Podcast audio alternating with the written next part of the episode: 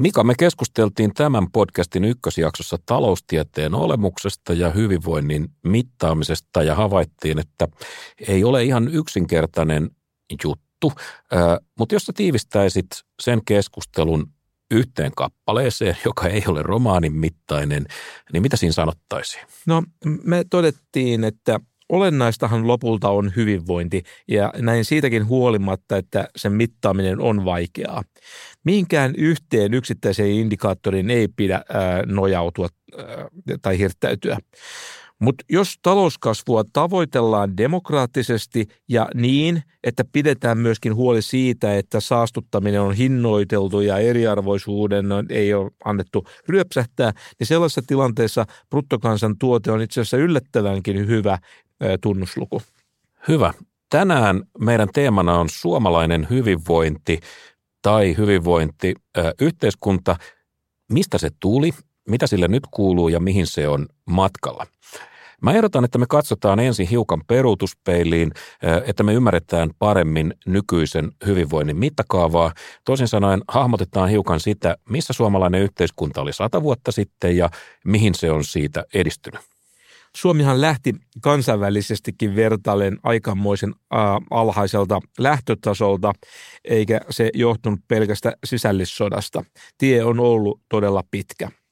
Ja hetkellisesti se on ollut hyvin menestyksekäs, mutta ei välttämättä enää ihan viime vuosina, joten me etsitään tänään vastausta kysymykseen, menikö jotain peruuttamattomasti rikki vai onko tässä kyse vain hetkellisestä töyssystä?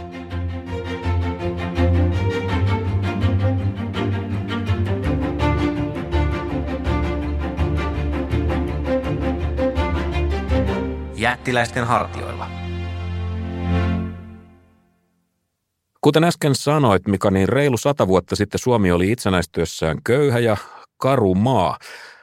Mutta se on kuitenkin onnistunut ponnistamaan sieltä monien ö, eurooppalaisten maiden rinnalle, sellaisten maiden rinnalle, jotka oli lähtökohtaisesti paljon vauraampia ja eräistä on jopa menty ohikin. Viimeisen sadan vuoden ajan Suomen talouden ja hyvinvoinnin kehitys on ollut tosiaan poikkeuksellisenkin voimakasta ja syy on se, että Suomi on voinut hyödyntää niin sanottua perässä tulijan etua. Tarkoittaa siis sitä, että joku on ensin kokeillut jotain ja meidän ei ole perässä tulijoina tarvinnut tehdä ihan kaikkia samoja erehdyksiä. Juuri näin. Suomessa on voitu ottaa käyttöön tämmöistä muualla kehitettyä teknologiaa ja sitten on investoitu kohdennetusti niin, että tulo, tuloksena on ollut tämmöistä voimakasta talouskasvua. Talouden kehitys on yksi asia ja toinen asia on tietysti yhteiskunnan ja valtiovallan muutos ja kehittyminen. Ja nämä tietysti asioita, jotka käytännössä liittyy läheisesti toisiinsa. Niin, sen lisäksi, että Suomessa otettiin käyttöön muualla kehitettyä teknologiaa, niin meillä on otettu mallia muualta myös siitä, että millaiseen suuntaan valtiovaltaa ja yhteiskuntaa on, on, on niin syytä kehittää.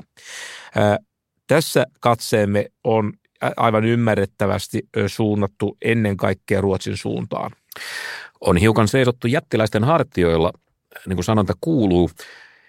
Suomessa alettiin siis rakentaa hyvinvointivaltiota aikanaan Ruotsin mallin mukaisesti. Ja kuten hyvin tiedetään, niin suomalainen hyvinvointiyhteiskunta otti sotien jälkeen aika pitkiä loikkia eteenpäin, varsinkin 60-, 70-, 80-luvuilla, jolloin Suomen talouden perusta oli riittävän vahva tällaiselle kehitykselle.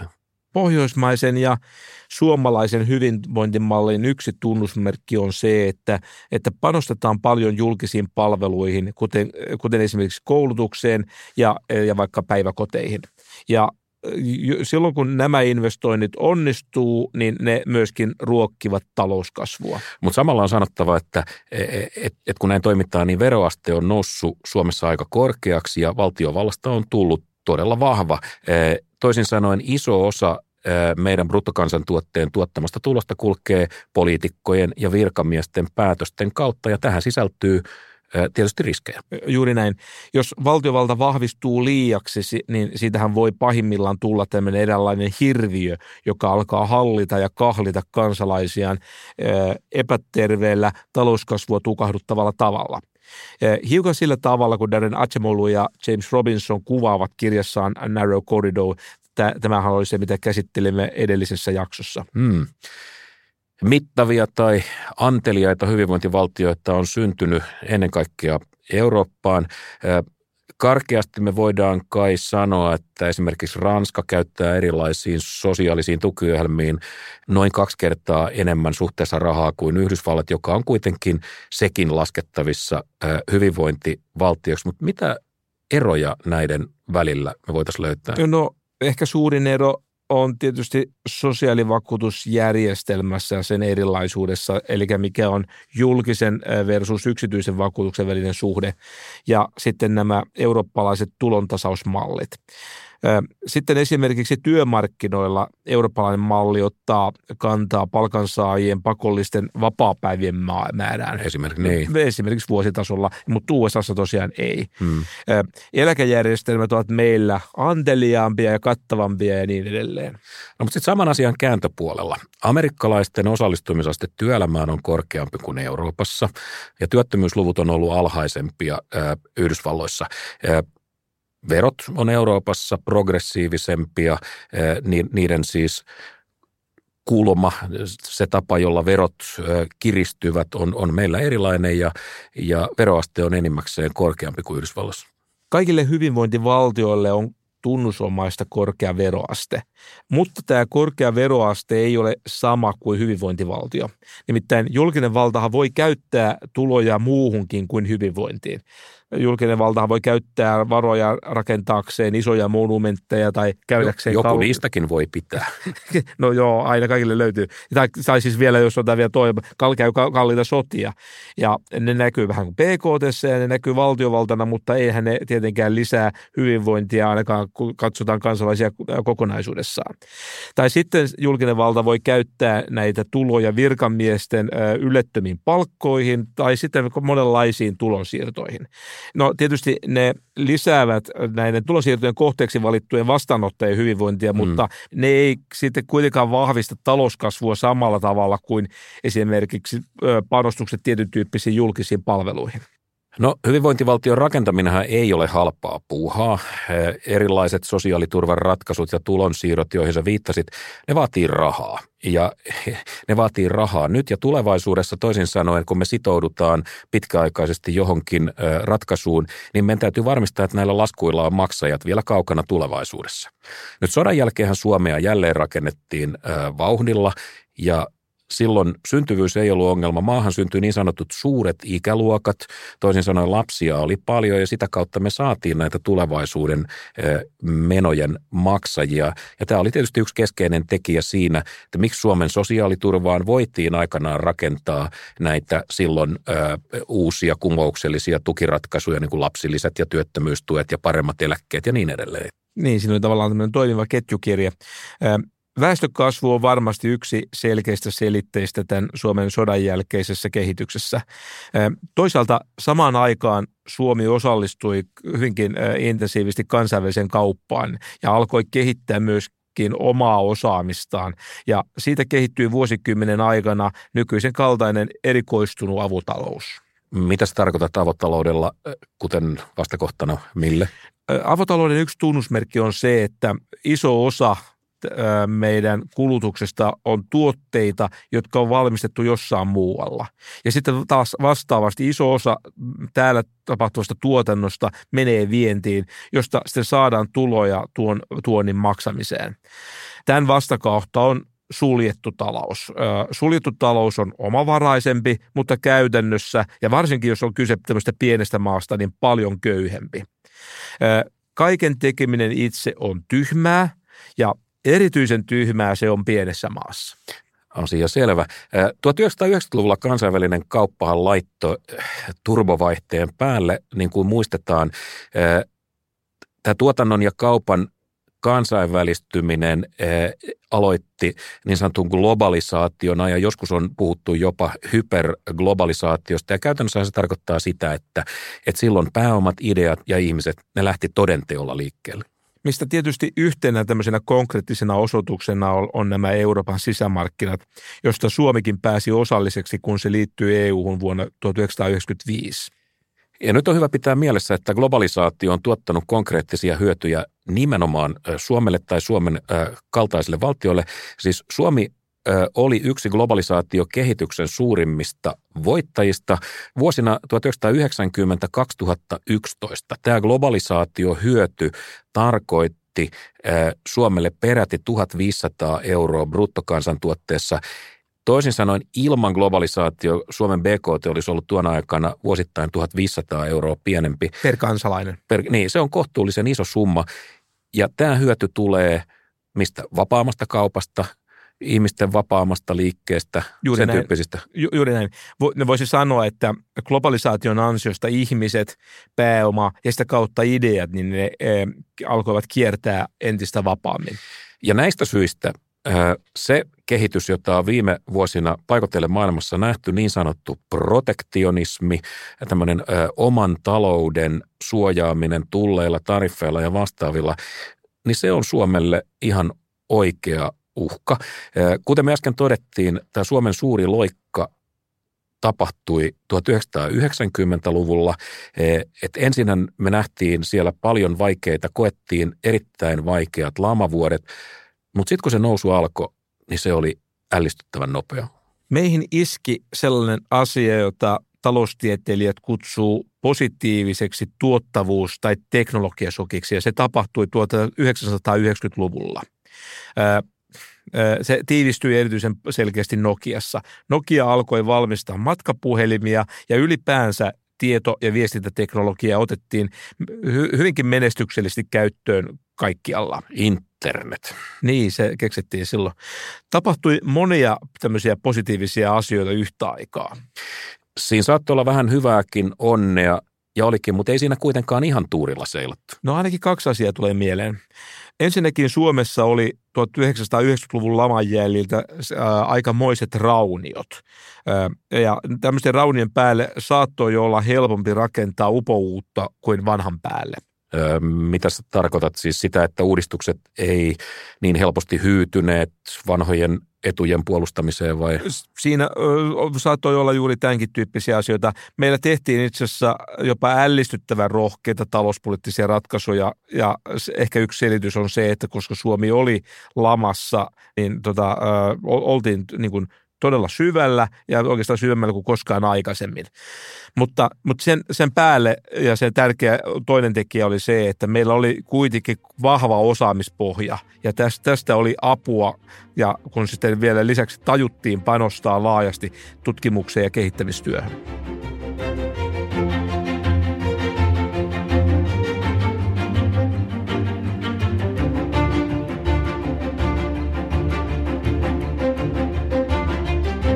Kaiken takana on tuottavuus. Jaa, herra professori, nyt me taidetaankin päästä aiheeseen, joka on kokemukseni mukaan sulle yksi rakkaimmista. Okei. Okay. No, ehkä me ei nyt kuitenkaan mennä murtomaihin, vai mikä tässä on aha, ei, ei. Me puhutaan tuottavuudesta. Talouden nobelisti Paul Krugman sanoi hyvin, että tuottavuus ei ole kaikki kaikessa, mutta se on melkein kaikki. Mika, mitä tuottavuus on ja miten sitä mitataan? No itse asiassa työn tuottavuuden määritelmähän on hyvin yksinkertainen. Se tarkoittaa, kuinka paljon tavaroita ja palveluita syntyy tämmöistä tehtyä työtuntia kohden. Tuottavuus on käsite, joka sekoittuu itse asiassa aika usein kannattavuuden käsitteeseen. Tuottavuudessa on kyse viime kädessä määristä.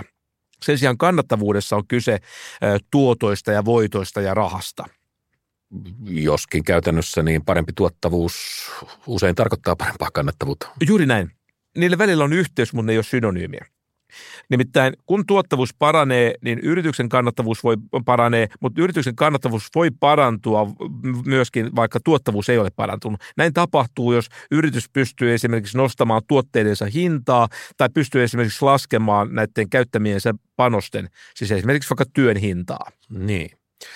Professori Matti Pohjola laskeskeli, että vuonna 2015 suomalaisten elintaso oli arviolta 25-kertainen vuoteen 1860 verrattuna, ja tämä siksi, että työn tuottavuus oli kehittynyt 26-kertaiseksi. Toisin sanoen työtä ei siis tehty asukasta kohden enempää kuin aikaisemmin, vaan jopa niin kuin hiukan vähemmän. Joo, näinä vuosina 1861 ja 2015 sekä elintaso, siis bruttokansantuote suht, asukasta kohden, että työn tuottavuus, siis bruttokansantuote tehtyä työtuntia kohden, niin ne kasvoi keskimäärin 2,1 prosentin vuosivauhdilla. Hyvä. Niin kuin sanoit aikaisemmin, niin Suomi kiri teknologia mielessä kiinni muita länsimaita.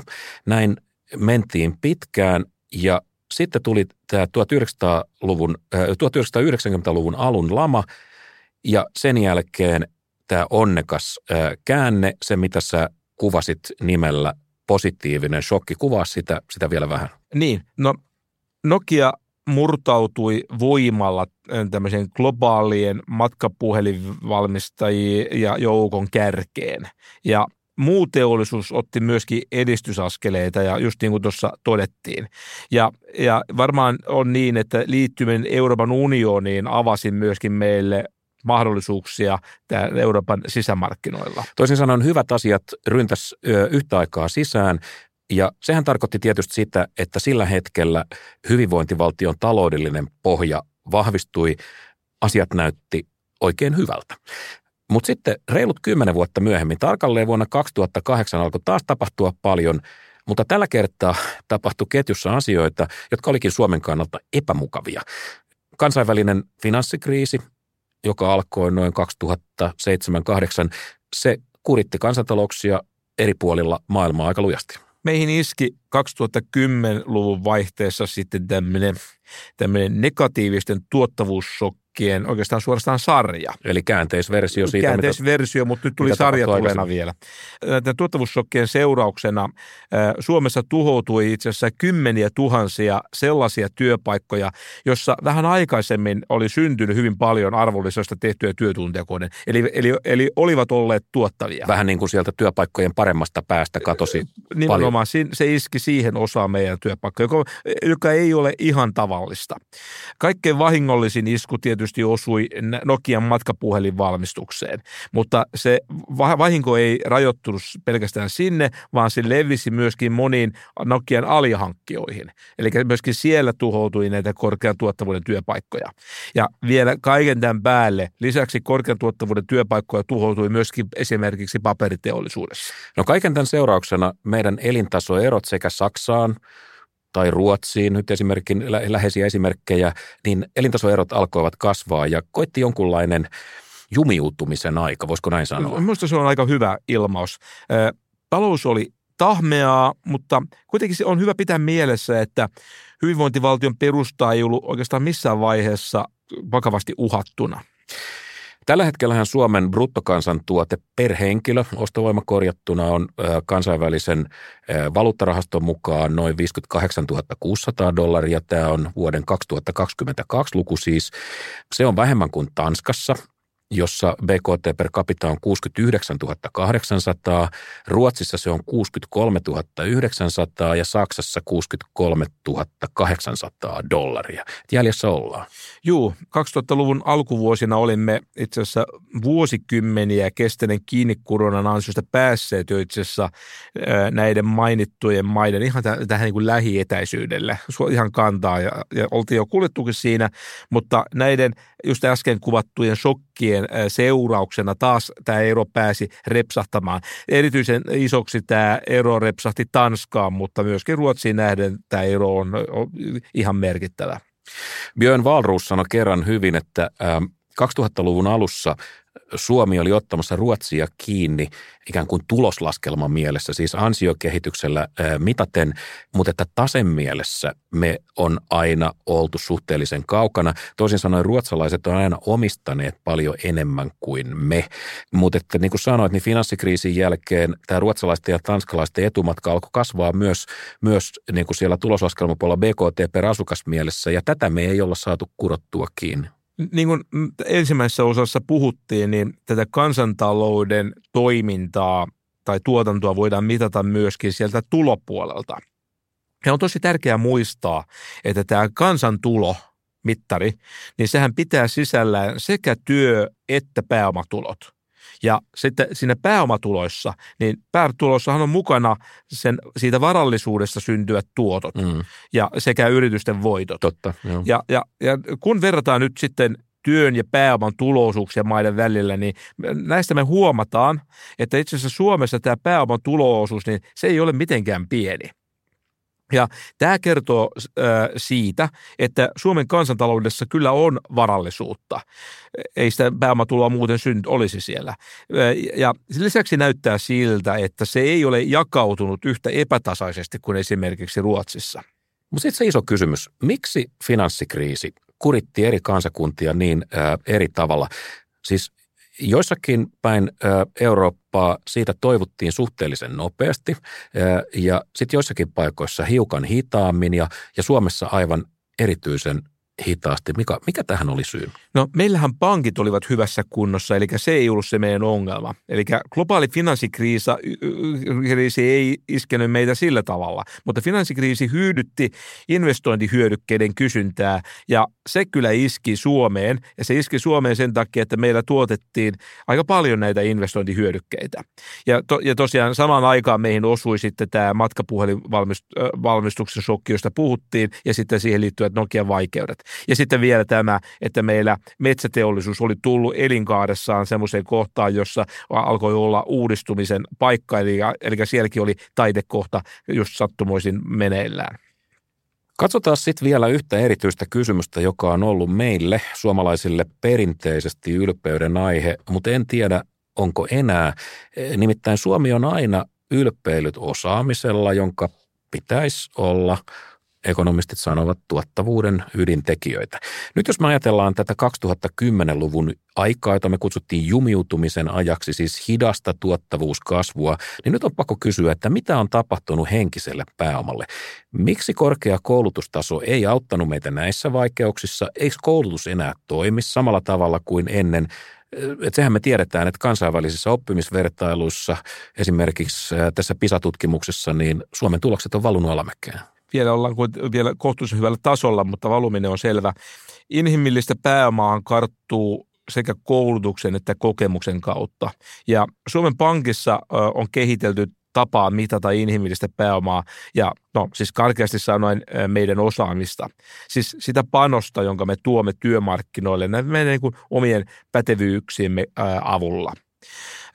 Ja tässä mallissa käsitellään koulutusta tämmöisenä investointina, siis sellaisena investointina, joka kerryttää kansantalouden inhimistä pääomaa vähän kuin samalla tavalla kuin, niin kuin investoinnit kiinteän pääomaan lisää sitä kiinteätä pääomaa. Niin, kiinteä pääoma siis koneet ja laitteet. Rakennukset ja, ja rakennelmat. Ja, ja ihan niin kuin koneessa tai laitteessa, niin laitteet on ensin valmistettava ja ne kirjataan vasta sitten, kun ne tulee eh, tuotantoon ja sitten taas toisessa päässä, niin kuin hyvin tiedetään, eh, laitteet kuluu, vanhenee ja tämä kuluminen tuottaa niin sanottuja poistoja. Ja tämä inhimillinen pääoma sillä tavalla mitattuna tai käsitettynä, kun sä äsken kuvasit tämän Suomen Pankin mallin kuva, ö, mukaan, niin sehän toimii vähän samalla lailla, että inhimillinen pääoma kirjataan silloin, kun ihmiset valmistuu tutkinnoissaan ja sitten heidän panoksensa kuluminen, jos näin voi sanoa, niin huomioidaan sitten myöhemmin. Suomen Pankilla on dataa vuodesta 1860 lähtien, siis yli 160 vuoden aikasarja. Tästä on sitten pystytty johtamaan näkemys siitä, että, että miten tämä inhimillinen pääoma on, on sitten selittänyt talouskasvua tänä aikavälinä.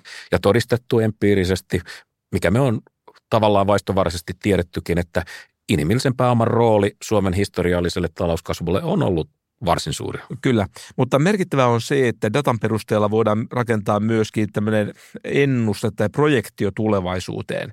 Siis tämmöinen inhimillisen pääoman ennuste ja, jos, ja tässä hyödynnetään sitten koulutustilastoja ja tilastokeskuksen väestöennustetta ihan sinne vuoteen 2070 saakka. Tilastot kertovat tulevaisuuden, se on, se on jännittävää. Suomen Pankin ennustetoimiston päällikkö Meri Obstbaum äh, arvioi, että Viimeisen 15 vuoden aikana inhimillisen pääoman kasvu on hidastunut siitä, mitä se oli 1960- ja 70-luvulla, mutta siitä huolimatta se on jatkanut kasvuaan. Ja näin asiaa kuvaa Meri Obstbaum. Tämä huono tuottavuus, mitä me ollaan havaittu Suomessa – niin on tullut enemmän kyllä siitä, että teknologinen kehitys ja kiinteän pääoman investoinnit on, on hidastunut. Et inhimillinen pääoma on toistaiseksi vielä jatkanut kasvua, mutta kylläkin hidastuvasti. Mutta tämä tavallaan nyt antaa sitten vähän synkän tulevaisuuden kuvan siinä mielessä, että nämä meidän projektiot tästä eteenpäin osoittaa, että demografinen muutos ja lisäksi Suomessa poikkeuksellisella tavalla tapahtunut nuorten koulutusasteen pieneneminen niin alkaa näkyä sitten inhimillisen pääoman supistumisena 2040-luvulta lähtien. Eli tavallaan meillä on nyt ollut jo huono tuottavuuskehitys, vaikka inhimillinen pääoma on jatkanut kasvuaan ja sitten tulevaisuudessa sekin rupeaa sitten supistumaan, niin olisi sit, mm. toisin sanoen aika kiire keksiä, miten sitä kiinteän pääoman kertymistä ja teknologista kehitystä pystyttäisiin vauhdittamaan. Toisin sanoen inhimillinen pääoma ei selitä tätä finanssikriisin jälkeistä tuottavuuskuoppaa. Mutta jos mitään ei tehdä, niin me olemme tulevaisuudessa liemessä tämä meidän tuottavuusongelman kanssa. Hmm. Mutta peli ei ole vielä menetetty. Kuunnellaan vielä hetki Meri Ostbaumia. Et meillä on toki tämä väestön ikääntymiskehitys on niin kuin tämmöinen aika merkittäväkin jarru tälle inhimillisen pääoman kehitykselle ja syntyvyyteen on vaikea vaikuttaa, mutta koulutukseen me pystytään vaikuttamaan, me pystytään vaikuttamaan työperäiseen maahanmuuttoon, me pystytään vaikuttamaan työmarkkinoille osallistumisen asteeseen ja niin edespäin. Että nämä politiikkatoimi on olemassa, mutta just siksi, että ne vie aikaa ennen, että jos nyt aletaan satsata lisää koulutukseen, esimerkiksi niin kuin, peruskoulussa, niin se tulee näkyviin sit vasta parinkymmenen vuoden päästä siellä työmarkkinoilla, eli siinä inhimillisessä pääomassa, joka on niin kuin tuotannollisessa käytössä. Niin, tässähän tulee ilmi yksi aika hälyttävä asia, joka särähti mun korvaani voimakkaasti. Siis ähm, Suomessa ainoana länsimaana niin koulutustaso on lähtenyt laskuun ja, ja aikanaan tämä näkyy koko väestön koulutustason laskuna. Tämä kuulostaa minusta aika huolestuttavalta. Joo, tämä ei tosiaankaan kuulosta hyvältä ja ikävää on erityisesti se, että me ei oikein tiedetä edes, että miksi. Koulutusuudistuksia on tehty vuosien varrella niin, että, että ei oikein pystytä edes jälkikäteen tutkimaan niiden vaikuttavuutta – Nähdään kyllä, että tulokset heikkenevät, mutta on täysin epäselvää, että mitä pitäisi tehdä. Tämä asia olisi mitä ilmeisemmin korjattava nopeasti. Toden totta. Talouskasvun kannaltahan yksi erityinen ongelma on se, että tai ominaisuus on se, että inhimillistä pääomaa kertyy enemmän korkeammilla koulutusasteilla. Meri Ofstman huomautti, että että inhimillinen pääomahan ei ole tärkeä pelkästään suorana tuotannon tekijänä, vaan sillä on iso rooli välillisesti innovaatioiden synnyssä ja, ja teknologisessa kehityksessä. Tässä kohtaa täytyy varmaan arvioida oikeastaan itse kriittisesti näitä viime vuosien koulutuspoliittisia ratkaisuja sekä sitä, että, että meillä on satsattu itse asiassa hyvinkin voimakkaasti ammatilliseen koulutukseen ja erityisesti tämmöisiin näyttötutkintoihin. Eli tämmöisiin aika käytännönläheisiin tutkintoihin. Ja t- tässä kilvottelussa yleishyödyllinen ja yliopistokoulutus näyttää jääneen jonkin verran niin kuin varjoon se koulutus, jolle kuitenkin sitten laajasti on kysyntää hyvin paljon. Ja, ja vuosikymmeniä joka... eteenpäin.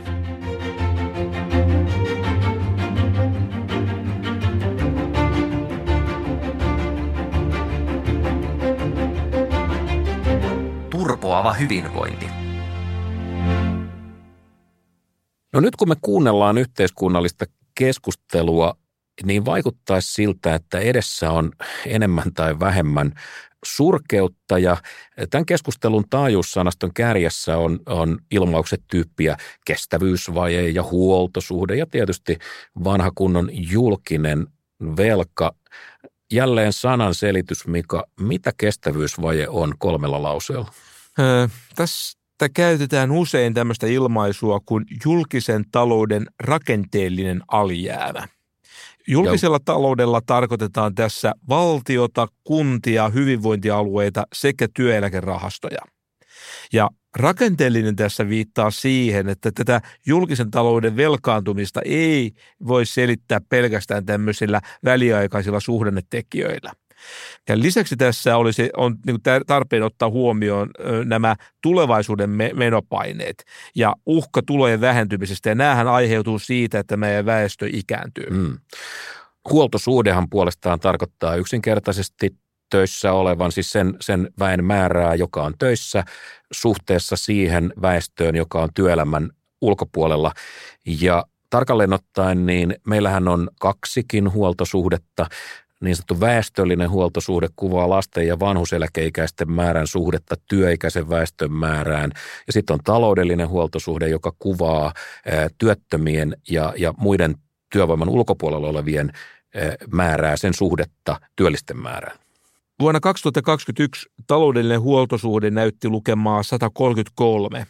Eli jokaista sataa työssä käyvää kohden oli 133 työtöntä tai työvoiman ulkopuolista. Tähän varmaan vaihtelee jonkun verran tämä lukema eri aluetta. No jo, jo vain, jo vain.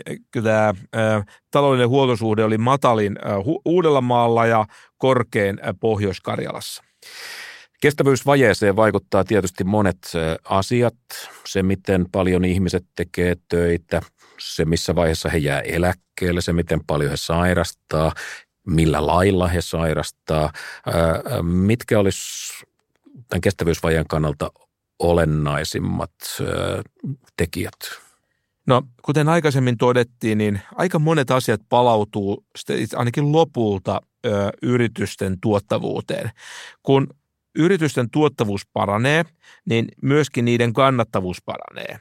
Se tarkoittaa lisää verotuloja. Mutta kun tuottavuus paranee, niin myös yritysten kustannuskilpailukyky paranee. Se taas tarkoittaa sitä, että yritykset työllistävät aikaisempaa enemmän. Ja tämä taas tarkoittaa lisää tuloja valtiolle. Ja moni työtön työllistyy, eli julkisen sektorin työttömyysmenot vähenevät.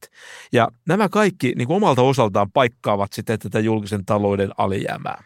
Mutta katsotaan hetki terveyden ja talouden rajapintaa. Eh, terveys on tietysti iso kustannustekijä, se on iso hyvinvointitekijä ja nyt olennaista on varmaan huomata se, että meidän käsitys terveydestä ei ole lainkaan staattinen tai sama eh, ajasta aikaan.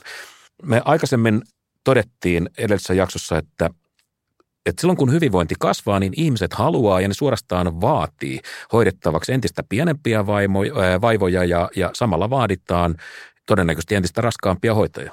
Toisin sanoen terveydenhuollon ala ö, turpoaa ja vaatimustasomme kasvaa siinä. Ja, ja sitten on tietysti ihan nämä niin kuin meistä riippumatta kasvavat terveyden ö, uhat ja huolet. Erityinen tapaus on nämä muistisairaudet, niin kuin dementia tai Alzheimer, ö, jotka on tulevaisuudessa isoja kysymyksiä. Tällä hetkellä maailmanlaajuisesti dementiasta kärsii noin 60 miljoonaa ihmistä ja Alzheimer erityisesti on minusta pelottava juttu, koska me ei kovin hyvin tiedetä sen syntymekanismia ja siihen ei ole tällä hetkellä mitään hoitoa. Ei, ongelma on pysty vain hidastamaan. Plus, että se on joissakin tapauksissa hyvin pitkäkestoinen ja, ja tällä tavalla myöskin yhteiskunnalle aika monellakin tavalla hyvin ä, taloudellisesti raskas sairaus. Yleisesti ottaen, kun lääketiede kehittyy, niin markkinoille tulee uusia hoitoja vanhoihin sairauksiin ja ja nehän saattaa olla hetkittäin hyvinkin kalliita ja ne osaltaan lisää painetta terveysmenoihin. Kun hoito on olemassa, sitä on vaikea olla tietysti, niitä on vaikea olla käyttämättä. Sitten samaan aikaan näiden uusien hoitojen vaikuttavuus voi olla heikkoa mutta kuten sanottu, kun me mitataan yksittäisen ihmisen elinpäiviä, niin se, että me mentäisiin sanomaan, että ei käytetä sitä hoitoa, kun se on niin kallista, niin tällainen epääminen, niin se on erittäin vaikea ratkaisu. Ja nyt me tullaan terveydenhuollon aika fundamenttiin moraaliongelmaan, Pitääkö kaikkea saatavilla olevaa hoitoa automaattisesti antaa, jos sen hinta on korkea ja ehkä jopa vaikutus ei ihan varma, vai pitäisikö meidän suunnata raha johonkin sellaiseen kohteeseen, jossa se vaikuttavuus on suurempaa? Tässähän hyvä esimerkki on lääkärihelikopteri, joka pelastaa ihmisen kerrallaan. Mutta tietysti samalla me voidaan vähän miettiä sitä, että mitä samalla rahalla saisi aikaan esimerkiksi ehkäisevässä kansanterveystyössä. Joka on hahmoton tai Hahmotonta, se et pysty sormella näyttämään, hmm. ketä on pelastettu tämän avulla, mutta me tiedetään tilastoista, että niitä suurella varmuudella on paljon. Hmm. Tässä tosiaan pelastetuilla ei ole kasvoja ja tosiaan se määrä voi olla paljon paljon suurempi. Nämä on tunnevaltaisia juttuja, kun yksittäiseltä ihmiseltä kysytään, niin näistä vaihtoehdoista, niin hän melko varmasti aika usein valitsee sen vaihtoehdon, joka auttaa selkeästi näkyvästi yhtä potilasta, koska tämä yhden ihmisen kärsimys on aina helppo hahmottaa. No, ennalta estetty sairaus tai tämmöinen kansanterveydellinen voitto, se on myös iso asia, mutta ongelma on siinä, että se ei koskaan näytä dramaattiselta. Ja näin tätä asiaa arvioi terveystaloustieteen professori Petri Böckerman tavallaan siinä on taustalla se, että ihmisten fyysinen terveydentila varsinkin kehittyneissä maissa on nykyisin tosi hyvä. Eli tavallaan niin kuin ne parannukset tapahtuu aina niin kuin siellä marginaalilla. Eli tavallaan me joudutaan marginaalilla ehkä saa niin kuin aina enemmän siis niin kuin vaikka dollareita ja euroja, jotta me voidaan saavuttaa niin kuin vaikka puolen vuoden lisäys niin kuin odottavissa olevaa eli-ikään. Eli tässä on niin kuin se klassinen taloustieteen ajatus vähenevistä tuotoista tulee aika kauniisti esille. Eli kaulaan kehittyneissä maissa me ollaan vuosikymmeniä sitten saavutettu ne suurimmat hyödyt.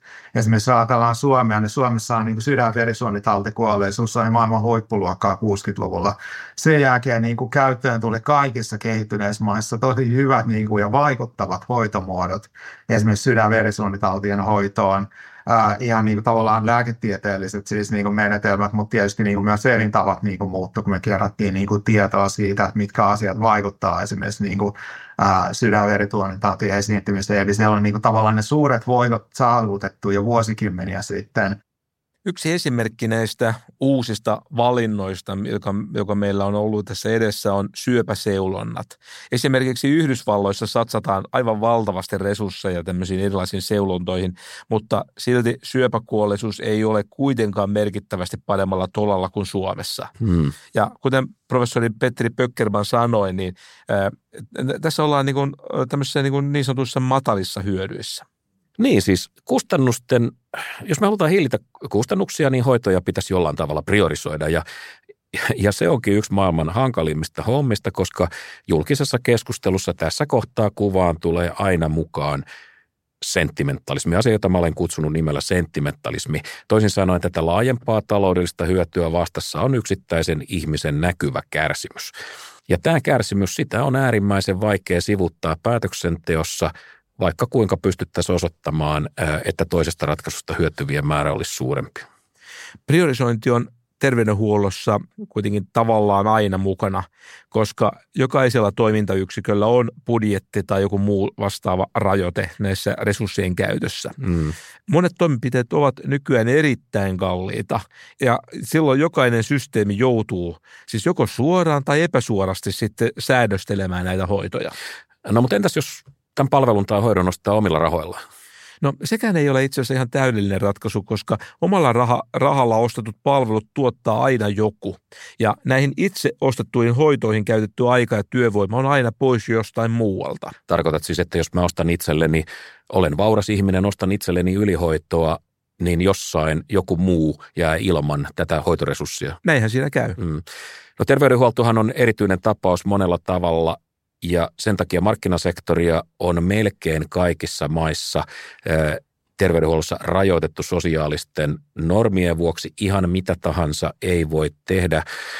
No, ehkä vähän karu esimerkki tästä, mutta että esimerkiksi omia elimiään ihminen ei voi myydä vapaasti markkinoilla. No, ihan kuvaava esimerkki, näinhän se on. Sitten on iso kysymys nimeltään moral hazard.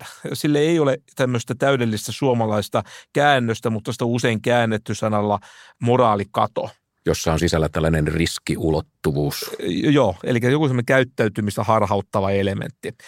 Usein tämän saman terveysongelman äärellähän on kolme osapuolta. Siellä on lääkäri, potilas ja vakuutusyhtiö. Ja tässä tilanteessa kahdella osapuolella, siis lääkärillä ja tällä potilaalla, on intressi ottaa sitä, sitä hoitoa yli tämän yhteiskunnallisen rajahyödyn, koska sitä maksaa maksaja on se kolmas osapuoli, vakuutusyhtiö, joka ei voi oikein puuttua siihen tilanteeseen, koska se on tämän potilaan ja lääkärin välinen asia. Mm. Niin siis syntyy tilanteita, jossa on kannustin myydä kaikki se, mitä ostetaan. Jos esimerkiksi lääkärien palkka on sidottu suoritteiden määrään, on tietysti aika luonnollista, että lääkäri haluaa tuottaa mahdollisimman paljon palveluita ja tuloksena on ylihoitoa jossain kohdassa, mikä on tietysti koko tämän järjestelmän näkökulmasta tehottomuutta. No, nyt sä tietysti sanot nokkelana poikana, että voidaanhan me aina asettaa palvelulle oma vastuu, niin voidaan, mutta ei ole ihan helppoa sekään. Ja näin tätä asiaa pohtii professori Petri Böckerman. Sua siellä, vetellä täällä tosiaan niin tämä äärimuoto yksityisterveysvakuutukset on tietenkin se, että oma vastuuosuus on nolla. No nythän niin tietysti käytännössä kaikissa niin kuin just tämän moral hazard-ongelman takia, joka liittyy potilaiden palvelun käyttöön, siellä on niin kuin oma vastuuosuus, joka pyrkii niin kuin, äh, miedontamaan juurikin siis tätä moral hazard-ongelmaa. Mutta tosiaan niin kuin Yhdysvalloissa on tehty ihan niin kuin satunnaistettuja koeasetelmiin perustuvia tutkimuksia, missä on näytetty siis se, että jos se oma vastuuosuus nousee, no mikä ei ole jälleen kerran kovin yllättävää, on siis se, että se kyseisen palvelun käyttö terveyssektorilla niin myös vähenee ja tavallaan tutkittu erikseen siis sen palvelun käytön vaikutuksia muun muassa niin kuin potilaiden terveyteen. Ja esimerkiksi korkeatuloisilla henkilöillä on niin kuin joissain tutkimus havaittu, että se palveluiden käytön niin kuin vähenemisellä ei ole itse asiassa niin kuin mitään vaikutusta henkilön terveydentilaan, joka viittaa aika voimakkaasti siihen, että kysymys on osittain niin kuin näiden niin kuin palveluiden niin kuin ylimääräisestä tai niin kuin ylenpalttisesta käyttämisestä, joka ei niin kuin välttämättä tuoda mitään olennaisia terveyshyötyjä niin kuin varsinkaan korkeatuloisille henkilöille. Tässä on hyvä pitää tietenkin niin kuin mielessä tämä sosiaalinen gradientti, mikä on tärkeää. Matalatuloisilla henkilöillä on niin kuin huomattavasti heikompi terveydentila. Itse asiassa näissä tutkimuksissa on osittain havaittu se järkevä tulos, eli itse asiassa matalatuloisia kotitalouksissa se omavastuuosuuden niin kuin korottaminen saattaa niin kuin voimakkaasti itse asiassa niin kuin alentaa sen henkilön terveydentilaa, koska ne kotitaloudet, niille ei ole niin kuin varaa eikä resursseja käyttää niin kuin niitä terveyspalveluja niin kuin yli sen siis niin kuin, tavallaan siis sen marginaalisen terveyshyödyn. Terveydenhoidossa kyse on usein tämmöisestä niin sanotusta epäsymmetrisestä informaatiosta. Se tarkoittaa siis sitä, että lääkäri tietää yleensä tästä sairaudesta enemmän kuin potilas. Ajatellaan nyt vaikka esimerkiksi hammaslääkäriä, joka kurkkii sun suuhun ja näkee sun hampaat ja sitten ehdottaa hoitoa. Mm. No itsehän sä et näe mitään ja tietysti on vähän vaikea ruveta väittää lääkärille vastaan. Ja vaikka näkisinkin itse asiassa saman asian kuin lääkäri. Kyllä, kyllä. Jos me otetaan terveyteen ja hyvinvointiin vähän laajempi perspektiivi, niin me lähestytään ilmiötä, jota taloustieteessä kutsutaan nimellä Wagnerin laki tai kasvavan julkisen kulutuksen laki. Nimentää on saanut saksalaiselta ekonomistilta Adolf Wagnerilta, joka 1800-luvun lopulla havaitsi, että, että teollisuusmailla, teollisuusmaissa julkisilla menoilla oli säännönmukainen taipumus kasvaa. Tämähän johtuu paljon juuri siitä, mistä puhuimme ensimmäisessä osassa. Kun ihmisten tulotaso kohoaa, niin julkisten palveluiden tarve ja kysyntä kasvaa ja samalla palveluilta odotetaan jatkuvasti vaan yhä enemmän ja enemmän. Yhä pienempiin vaivoihin vaaditaan hoitoa ja samalla vaaditaan niin kuin näihin entisiin vaivoihin yhä raskaampia hoitoja. Jos me nyt irrottaudutaan hetkeksi terveydenhuollosta ja mä hiukan äh, karrikoin, niin tietyllä tavalla Wagnerin lakihan tarkoittaa sitä, että, että ihmistä alkaa lopulta vaatia yhteiskuntaa maksamaan paitsi erilaista terveyspalveluista, niin lopulta jopa erilaisista mukavuuspalveluista tai, tai harrastuksista. Ja sitten me väitellään julkisuudessa raivoisasti siitä, että onko sun kotikunnan tukema joogalippu niin perusoikeus. Joo, tämähän on vaikea keskusteluaihe. Kun tuo keskusteluissa esiin tuo tämmöisiä taloudellisia näkökohtia, mä ehkä voisin kutsua näitä taloudellisia rajaehtoja, niin sitä, sitä aika helposti saattaa kuulla olevansa tämmöinen sydämetön. Hmm. Tai kuuletaan lauseen, että taloustieteilijät eivät ota huomioon tunteita. Muistatko, mitä mä sanoin hetki sitten sentimentalismista? joo, joo, tunnen kyllä joo. Tätä tunneargumenttien kanssa niin on vaikea väitellä ja yleensä jos rupeaa väittelemään, niin kyllähän siinä usein häviää. Huonosti käy. Okei, no nämä on siis kansalaisista lähteviä ikään kuin subjektiivisia ongelmia ja sitten meillä on sama asia systeemitason kysymyksenä. Kansantalouksia nimittäin riivaa toinen trendi, jonka nimi on Baumalin tauti. Ja, ja, tauti niin, kaikenlaista vaivaa. E, e, ja tämä on saanut nimensä siis amerikkalaisilta ekonomistilta William Baumalilta. Ja Tämän Baumolin taudin aiheuttaa se, että jollain aloilla tuottavuuskehitys kasvaa ja palkat nousee, se on ihan, ihan luonnollista ja näillä aloilla palkan nousu on tietysti hyvä peruste. Mutta sitten isossa kuvassa käy niin, että, että nämä palkat nousee tavallaan liikaa. Ja siitähän seuraa se, että palkkoja joudutaan nostamaan myös muilla aloilla, siis niillä aloilla, joilla ei ole pohjalla samaa tuottavuuskehitystä. Kyllä, näillä heikommin tuottavilla aloilla palkkoja on pakko nostaa. Ja syy on se, että ne kuitenkin kilpailevat samoista tekijöistä kuin ne alat, jossa nämä korotuksille olisi niin kuin paremmat perusteet. Ja tietysti jossain vaiheessa tämä kaikki leviää julkiselle No ilman sektorille. muuta, ilman muuta. Ja se vaikeuttaa julkisen sektorin toiminnan rahoittamista ja ylläpitämistä. Ja tehostaminenkin on hyvin vaikeata ja sitä tehostamista me tarvittaisiin, koska se helpottaisi meidän julkisen talouden alijäämää alijäämän hoitamista, juuri se, mistä aikaisemmin puhuttiin. Me on viitattu hyvinvointivaltion paisumiseen, mutta kuinka paljon se on todella turvonnut? Yksi tapa mitata tätä asiaa, hyvinvointivaltion kasvua, on tarkastella tulonsiirtojen kehitystä. Tulonsiirtojahan on esimerkiksi ähm, eläkkeet, lapsilisät. Toimeentulotuki, opintotuki, näitä kyllä, riittää. Kyllä.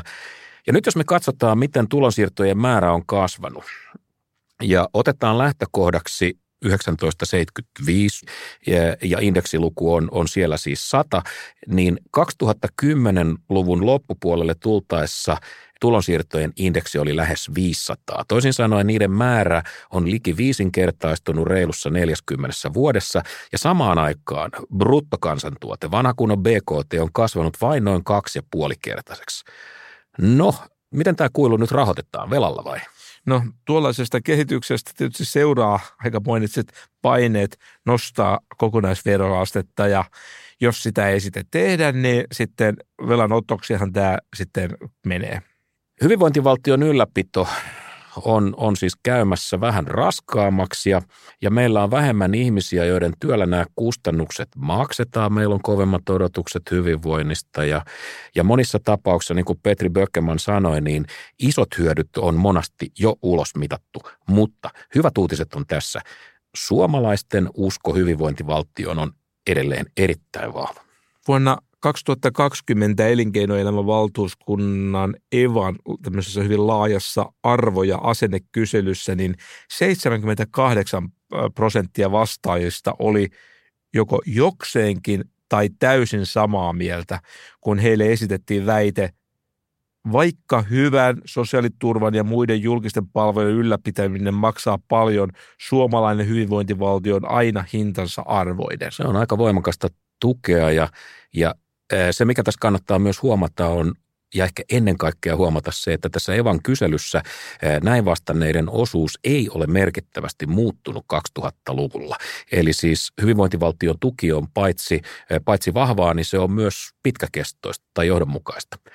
Mutta nyt kun me on lueteltu näitä vastuksia ja vaivoja, niin mitä me voidaan tämän jälkeen odottaa tulevaisuudelta? Onko meillä lähitulevaisuudessa edessä – palvelut, jotka kestävyysvaje on nakertanut olemattomiin tyhjiä lupauksia, vai olisiko jotenkin mahdollista, että me jotenkin taloudellisesti selvittäisi vaivihkaa? Että, että menestys, siis menestys tulisi jotenkin niin kuin salaa. No, tiedätkö mitä Matti? Se on ihan mahdollista.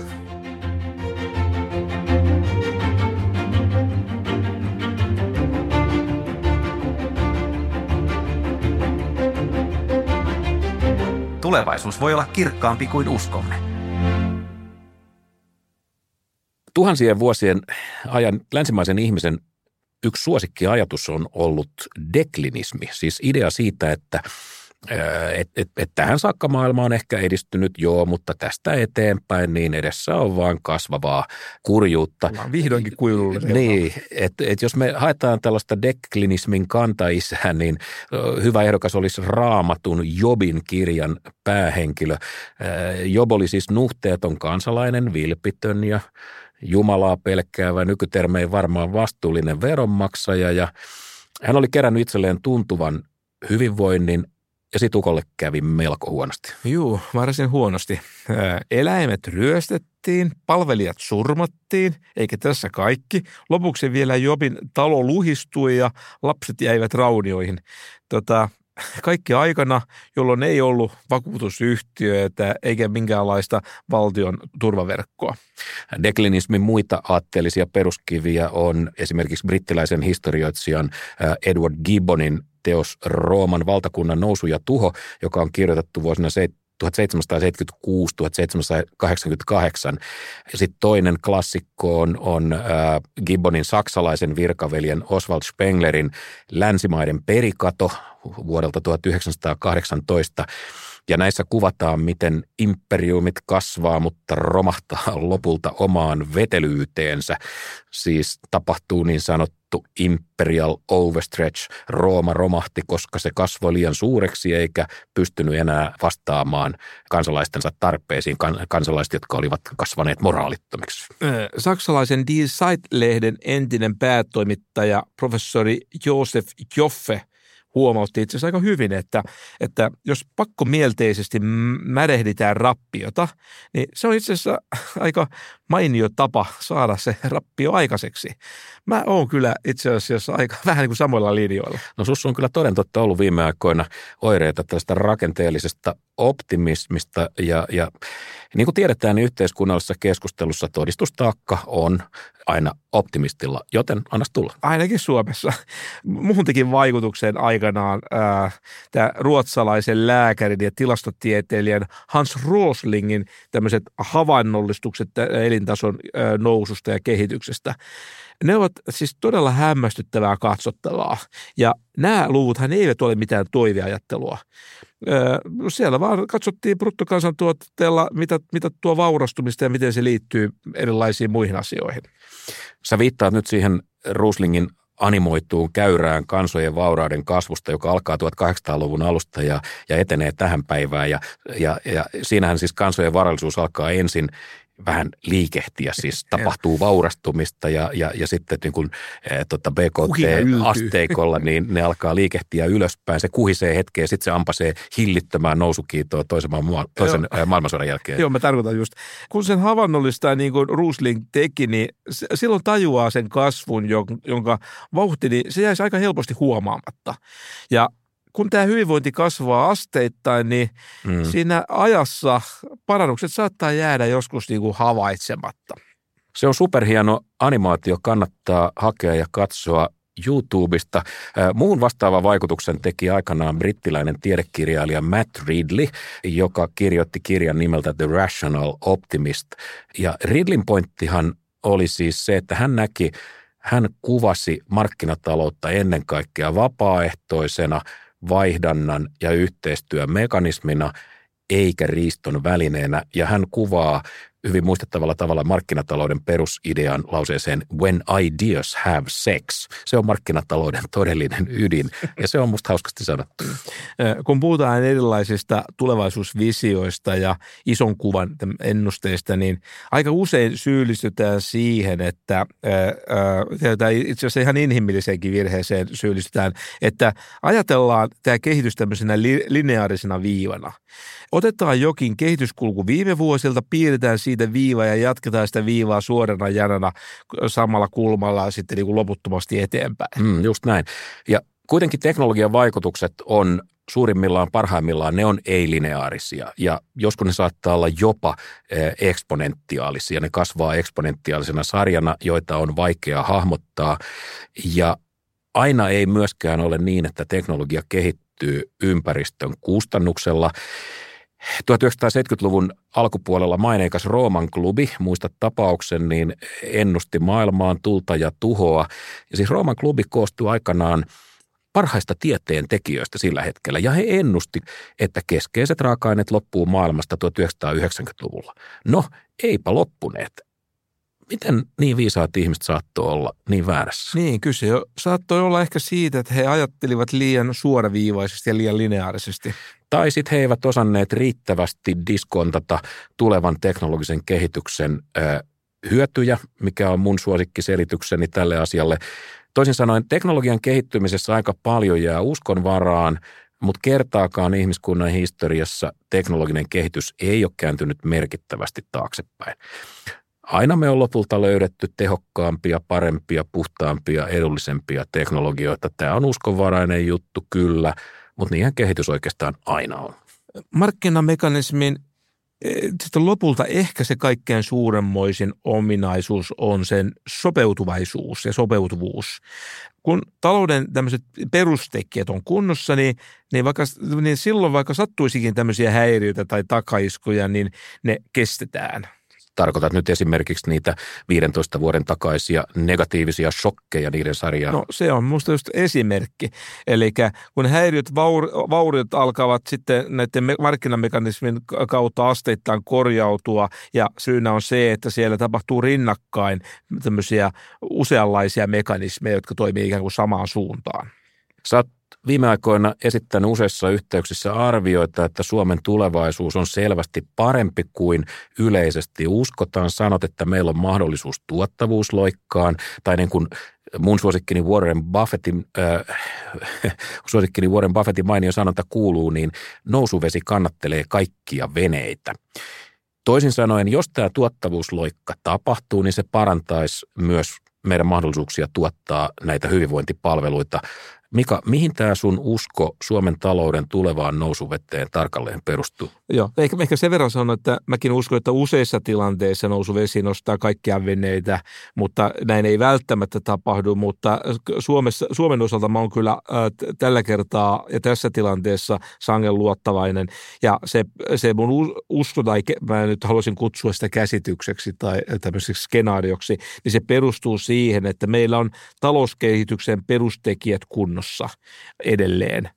Puhuit siitä, että PISA-tulokset ovat olleet, olleet vähän alamäessä, mutta silti meidän työvoima on edelleen mittauksien mukaan erittäin hyvin osaavaa.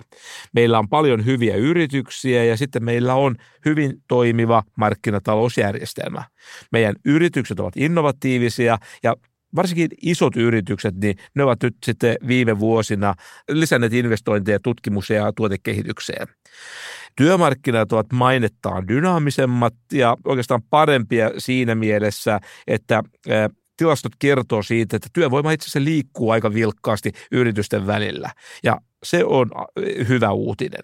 Ja tämmöinen, jos mä sanalla sanon, niin tämmöinen talous on korjautumiskykyinen ja kun se on korjautumiskykyinen, niin se myöskin korjautuu.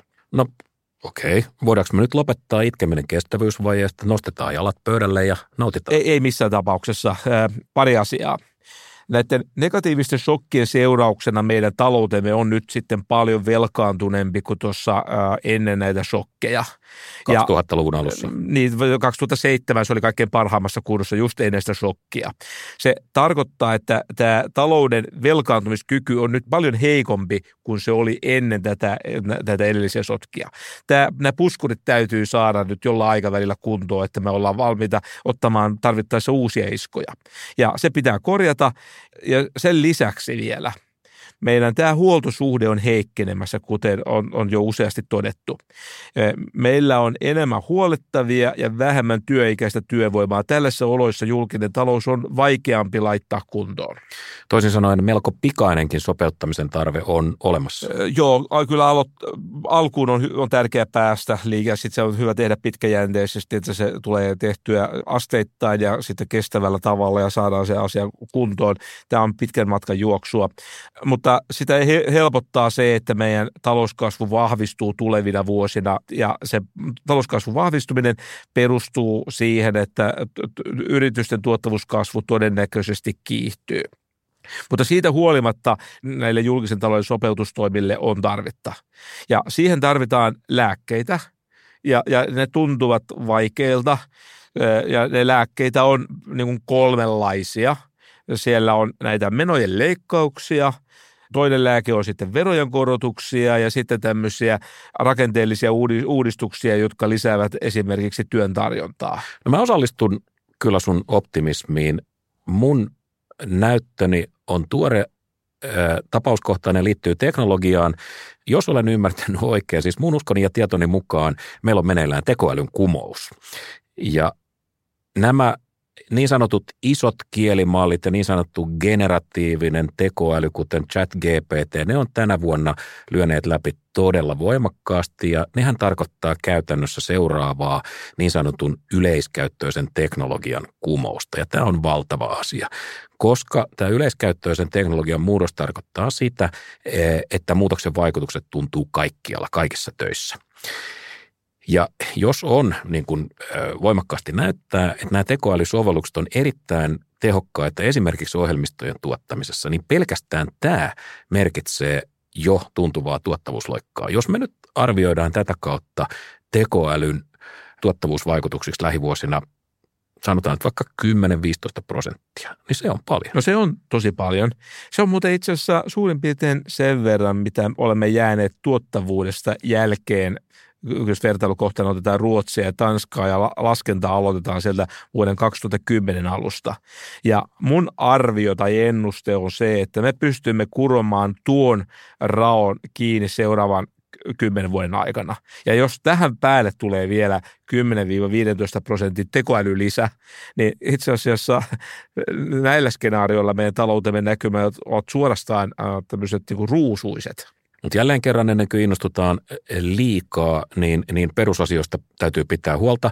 Koulutus, tutkimus, tuotekehitys, elinkeinotoiminnan kannusteet, eikö niin? Mm. Apropo koulutus, josta me aikaisemmin puhuttiin hiukan huolestuneeseen sävyyn. Meillähän toisinaan kuulee sanottavan, että me ollaan ylikouluttamassa ihmisiä ja, ja että onko mitään järkeä, että koko kansasta tehdään, tehdään porukka viisastelevia maistereita, että kuka ne vuotavat putket sitten korjaa? Kyllä tänne vielä maistereita mahtuu, tota, mutta koulutuksessa on tietysti seurattava, seurattava myöskin sitä, että minkälaisille uusille taidoille on kysyntää. Jos katsotaan kansainvälisesti nuorten koulutusastetta ja vertaillaan niitä, niin Suomessa 25-34-vuotiaista nuorista korkeakoulutettuja on 37 prosenttia. Ja tätä 37 prosenttia on kiinnostava verrata näihin kärkimaiden lukuihin, joita ovat Japani ja Etelä-Korea, jossa tämä vastaava luku on 37 prosentin sijasta 70 prosenttia. Se on iso ero. Näin asiaa arvioi Suomen Pankin Meri Obstbaum. Ei mun mielestä ole mitään syytä, minkä takia meillä pitäisi olla niin kuin yhtään sen matalampi tai pyrkiä yhtään sen, sen, sen vähempään. Se vähän on ehkä semmoinen suljetun talouden ajattelu, jos ajatellaan, että tulee rajat vastaan siinä, minkä verran kannattaa kouluttaa. Jos me ajatellaan, että meidän potentiaaliset markkinat on niin kuin koko globaali talous, niin se tavallaan väljentää sitä ylärajaa, minkä verran niin kuin työvoimaa kannattaa kouluttaa. Suomen rooli maailmantaloudessa ei tule koskaan olemaan niin kuin volyymituottaja tai kilpaileminen tämmöisillä niin kuin bulkkitavaramarkkinoilla, vaan kyllä meidän ainoa keino selvitä on panostaa siihen korkean osaamisen ja korkean jalostusasteen tuotantoon. Niin, oppinut ja optimistinen ystäväni, me ollaan nyt kohtuullisen huolellisesti käyty läpi hyvinvointi, mm, mitä se on, miten sitä mitataan. Me on selvitetty modernin hyvinvointiyhteiskunnan – olemus. Me on kerrattu tämä suomalaisen hyvinvointiyhteiskunnan kasvutarina 60-luvulta ja itse asiassa vieläkin kauempaa tähän päivään. Ja sitten me on käyty läpi nämä 2010-luvun äh, koettelemukset. Mika, kun me on nyt sanottu kaikki tämä, niin mihin pariin ajatukseen sä tiivistäisit kaiken tämän? No ehkä ensimmäinen on se, että talouskasvun ei tarvitse loppua ja sitä myöten hyvinvoinnin kasvu voi jatkua. Ja hyvästäkin on äh, mahdollista parantaa ja suhteellisen korkea vaurauskin voi kasvaessaan tuottaa vielä yhä uutta hyvinvointia. Mutta se, sekään ei ole itsestäänselvyys. Voi olla huonoa onnea, bad luck, mm. luonnonkatastrofioita, pandemioita ja niin, niin edelleen. Sitten voi tulla huonoa politiikkaa, bad policy. Mä oon kuitenkin itse aika optimisti ja mä näen, että on kuitenkin epätodennäköistä, että Suomessa talouskasvu tyrehtyisi nyt ainakaan pelkästään huonon politiikan vuoksi, koska Matti, onhan, olemme me järkevä kansa. Näin on. Hyvät kuulijat, Tämä oli kaksiosainen MAX-podcast suomalaisen hyvinvointivaltion rajoista ja tulevaisuudesta. Matti Apunen ja Mika Maliranta kiittävät seurasta. Kiitoksia ja oikein hyvää vointia.